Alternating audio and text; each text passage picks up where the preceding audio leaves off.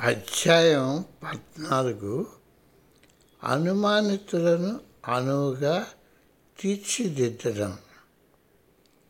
నేను వ్రాయడానికి ఉపక్రమించినప్పుడు గురుదేవుల పెక్కు జ్ఞాపకాలు ఆలోచన శక్తులు నా మధ్యలోనికి వస్తాయి. ఎవరినైనా మనం అవమానపరిచినా లేక అప్రవ్యాఖ్యానం చేసిన ఆయన దానిని ఇష్టపడేవారు కాదు. ఒకసారి సత్సంగ సమావేశంలో జరిగిన సంఘటన నాకు జ్ఞాపకం ఉంది.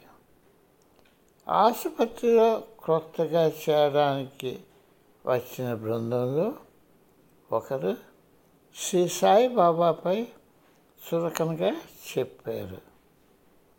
గురుదేవుడు ఆ వ్యక్తిని మందరించి శ్రీ సాయిబాబా సామర్థ్యాలు సిద్ధుల గురించి విశదీకరించారు.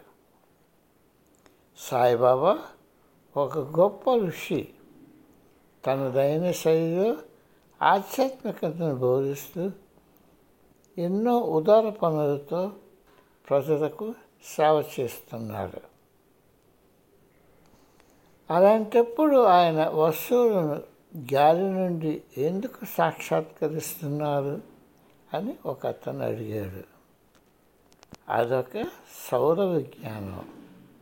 ఆయనకున్న శక్తులను దైవం ఉన్నారన్న సంగతిని తెలపడానికి ఆయన అది చేస్తున్నారు అని గురుదేవుడు జవాబిచ్చారు వారిలో కొంత పని చేసే వ్యక్తిత్వం ఉన్న ఒక ఆయన స్వామీజీ మీరు అది చేయగలరా అని ఆ రాత్రి అడిగాడు. ఓ తప్పకుండా నేను చేయగలను కానీ అది అనవసరం. అలా మాట్లాడుతూ ఆ నైపు నా వైపు తిరిగి ఇదరా నువ్వే వచ్చి ధరిస్తున్నావు? ఓ సిటిజన్ వచ్చా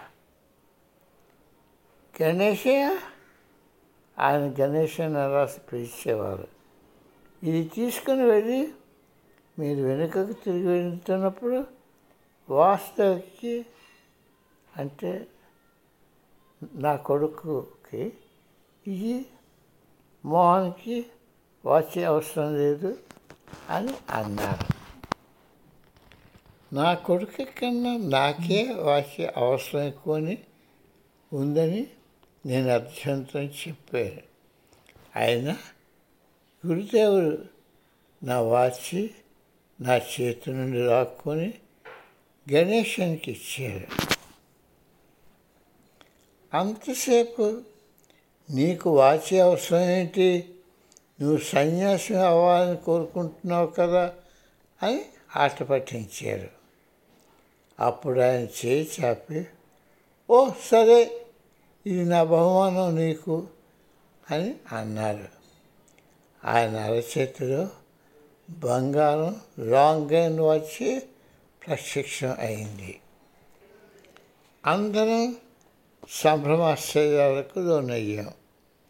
అప్పుడు ఆయన తను చేసిన పనిని శాస్త్రీయపరంగా విశదీకరించవచ్చని తేటతరంగా తెలిపారు.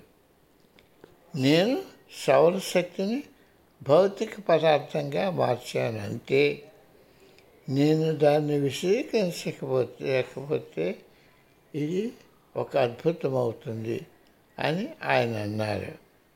ఆ వాచి నా దగ్గర ఇంకా ఉంది కానీ నేను దాన్ని వాడను. నాకు అది ఎంతో అపురూపం కదా?